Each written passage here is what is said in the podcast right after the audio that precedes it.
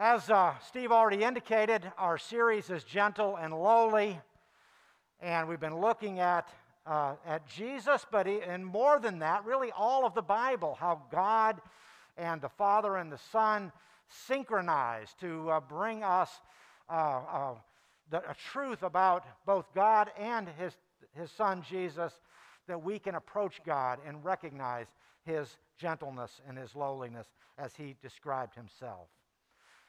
I want to start this morning by uh, this story. I was in fourth grade and uh, I was misbehaving. I don't remember what the specifics were, but I was being a bad apple. Yes, Debbie. Yes, I know. I see you were shaking your head there, but I had to go to the principal's office uh, on account of whatever my bad behavior was, and I actually can't remember it to this day, but I do remember going to the principal's office. And with that, Mr. Hilborn was there, and he had a paddle that was about the size of Wyoming. Okay? And in fact, it had holes in it. I don't know if the holes are, were supposed to increase the pain uh, or exactly what the purpose of those were, but I still remember. And now I'm explaining in this story, not advocating, okay? But Mr. Hilborn had me bend over, and he afflicted a fair amount of pain on my backside. And I can't say to this day exactly how hard he spanked me, really, but I can say that it was traumatic enough that I remember it very vividly. And furthermore, I remember that the paddle cracked. And I was so pleased. It was like bragging rights. Okay? And here's the question I've often asked myself, and I've often wondered did he take pleasure in paddling me? Did he take delight in smacking me good? Was Mr. Hilborn like my cousin Lee who used to grind my face into the ground because he was three years older and bigger and stronger and just flat out meaner. You know, as a fourth grader, I really can't say. I just don't know. I do know, though, that I developed a rapport with Mr. Hilborn over the course of that year, and as a fifth grader, along with one other girl, I was chosen to take the day off school, and Mr. Hilborn took us in his station wagon to Cedar Point and to the famous amusement park about three hours from where I grew up. Mr. Hilborn was to me an unpredictable mixture of judgment and mercy. And I received both from him. Doesn't life seem like a mixture of judgment and mercy? Is it because God is a mix of judgment and mercy? In some ways, I cannot explain the ways of God any more than as a fourth grader, I understood Mr. Hilborn and his paddle. If I take Mr. Hilborn with the very best of intentions, as I probably should as the principal of the school, I might suggest this that what seemed awful was intended for good. It seems to me that this is close to the biblical story that God has given us. This understanding that what sometimes seems awful was intended for good syncs very well with the Bible itself. You see, in the book of Lamentations, it describes a people absolutely and completely devastated by the Babylonians. I shared that last week. In the midst of that, the prophet Jeremiah, presumably, who wrote the, presumably wrote the book of Lamentations, feels awful. He sees his beloved city reduced to rubble. And here in chapter 3 of the book of Lamentations, that Melissa read a section of that earlier, and then Steve read a section from chapter 3, it is autobiographical, meaning Jeremiah is pouring out his heart. He's crying. And if you want to follow along, and you've got your phone there, or you've got a Bible, read with me just a few verses from Lamentations 3. And I'm not going to put all these on the screen, so you, I want you to listen or follow because I want you to hear this, this poetic cry from the heart of Jeremiah. He says in 3 1, I am the man who has seen affliction by the rod of his wrath. Whose wrath? Whose rod? This is coming from God. We could translate this as saying something like this I feel like I've been beat with a stick.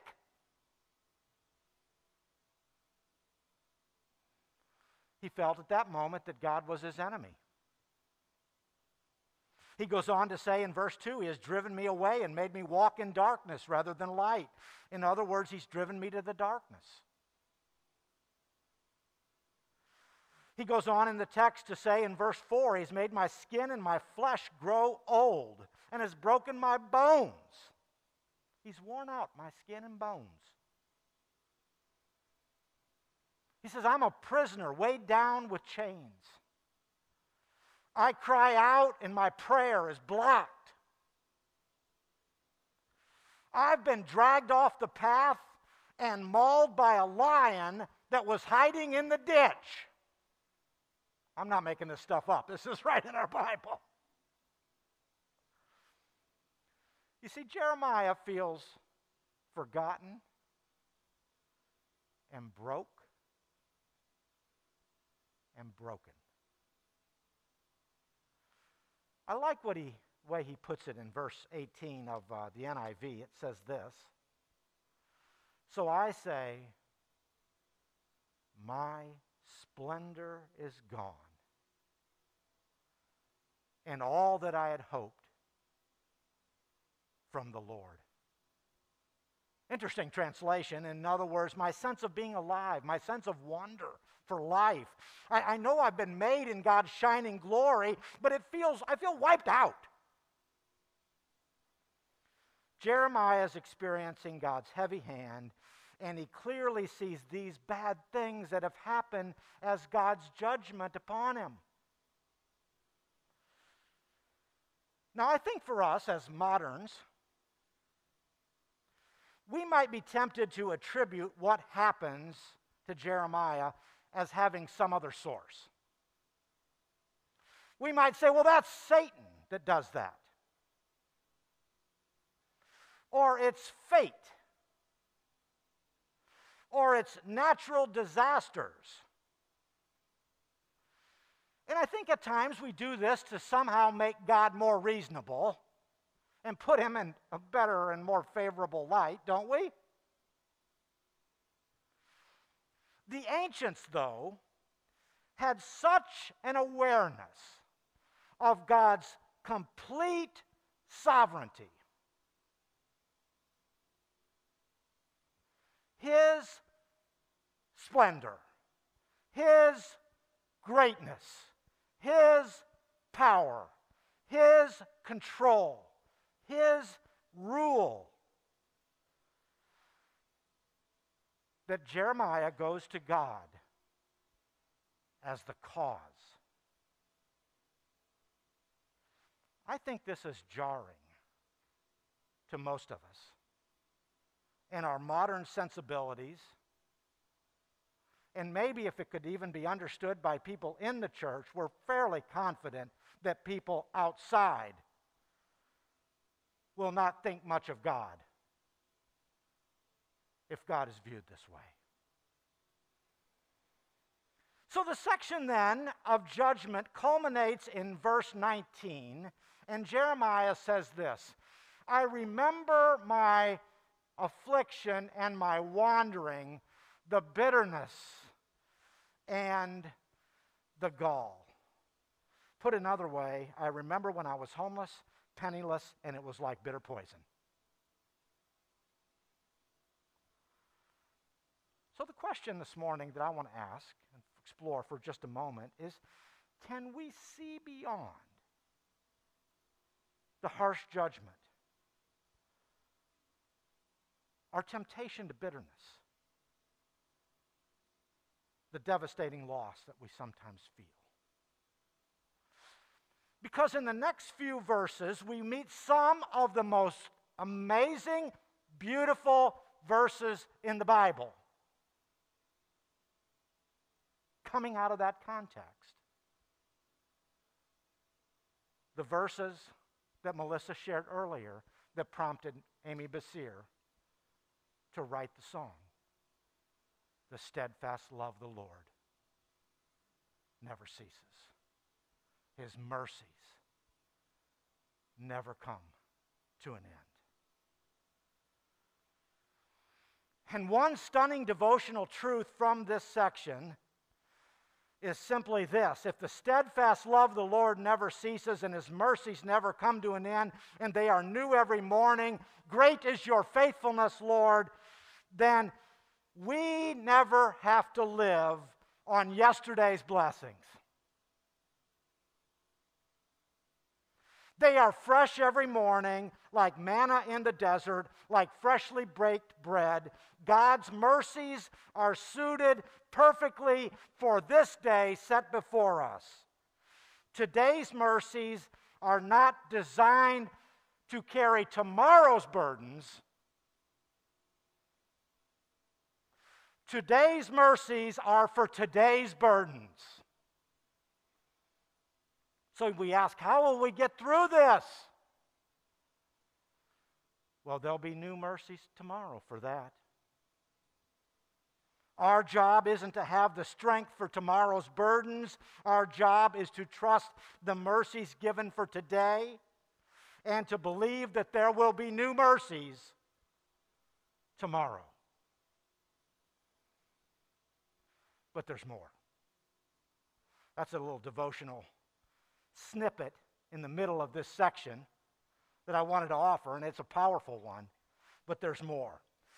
Dane Ortlund, in the book, Gentle and Lowly, points out the perfect symmetry of this book of Lamentations. Poetic symmetry. There are five chapters. The first two chapters have 22 verses. The last two chapters have 22 verses. The middle chapter, chapter 3, has 66 verses. It's just this incredibly balanced, thoughtfully organized composition. At the midpoint, chapter 3 and verse 33, the very, very center of the book, our text says this He does not afflict from the heart. or grieve the children of men. Ortlund describes this as an implicit premise and an explicit statement. Let me explain. The implicit premise it is God who afflicts. He is sovereign, He is ruler, He is governor over all things. Again, it's a hard concept for us as moderns and postmoderns. But it's His world through and through. Nothing is by chance. God is over all and in all and through all, and He causes the pain. He allows the pain. He allows trouble. And to use the words of the writer of Hebrews, He disciplines. Or we could even say He punishes with a goal in mind. Now, God is not cruel. He is not arbitrary. And I believe we often think of God's wrath in very human terms. Maybe we remember a father, an uncle, a cousin, a boss, or Mr. Hilborn. And maybe it was anything but righteous. And so we think that God is that way too. But God's wrath, his righteous anger, to ignore or gloss over the wrath of God is not a good idea. As if God doesn't care when we are trapped or hurt or hurt others with sin. In other words, to gloss over God's righteous anger is to trivialize sin done to us, sin in the world, sin that we've done as something not so significant. But Ortlund points out that he does not afflict from the heart. And this is what I want you to see, and this is the explicit statement. In other words, his judgment is not from the heart.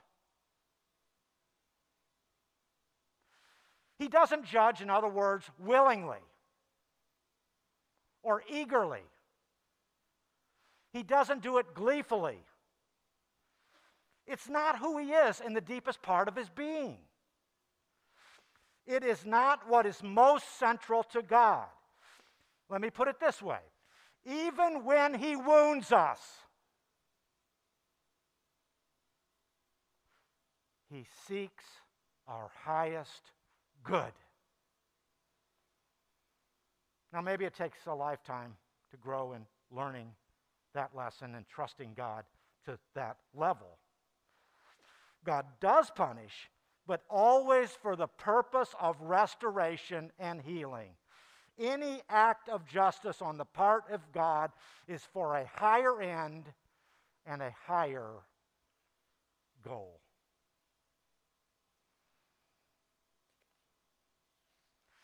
Meanwhile, mercy. This is what God does with his whole heart. Not judgment, but mercy. Now, for just a minute. If I catch you off guard, what leaps out of you before you catch yourself? Any of you tend to be reactionary or judgmental? But if you catch God off guard, what leaps out of him? Does he fly off the handle? No. His impulse, his heart is to do good to extend mercy. And this is so critical that we don't see God through the lens of other human beings. Aren't you glad that you are judged by God and not by human beings?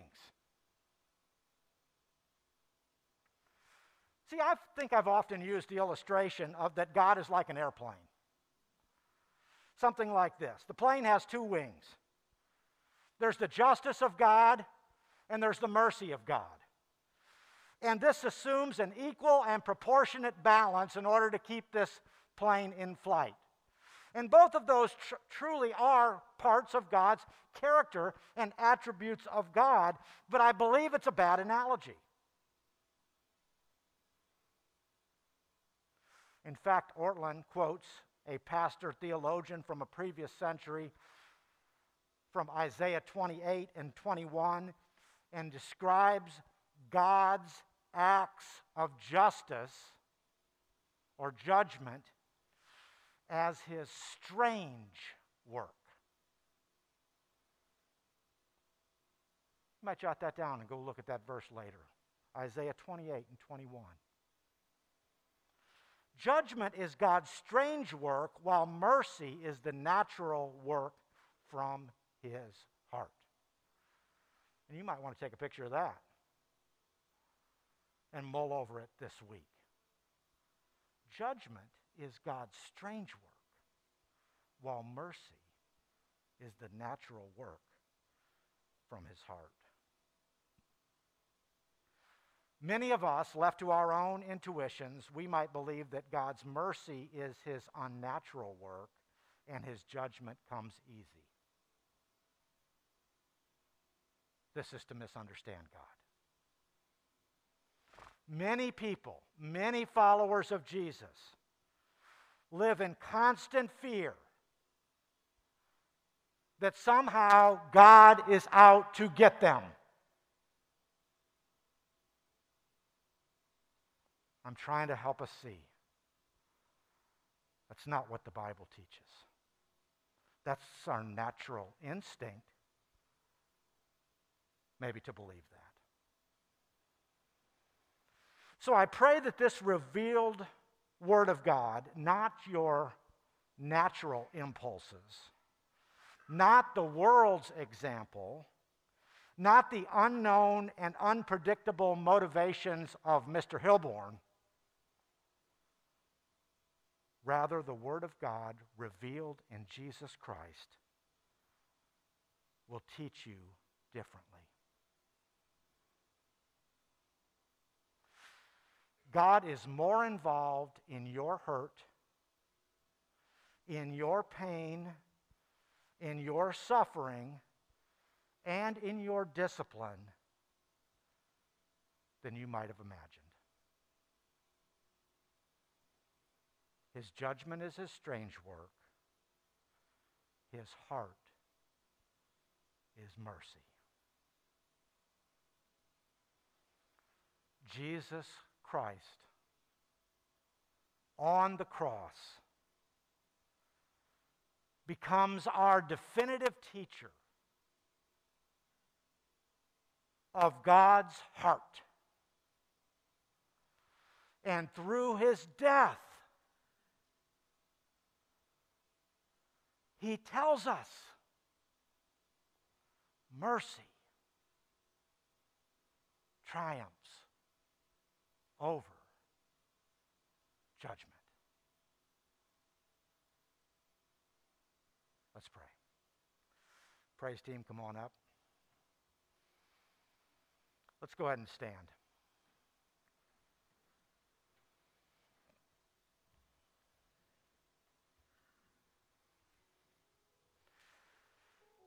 Our Lord God, as we, through your Holy Spirit, long for the words of Scripture to teach us your truths,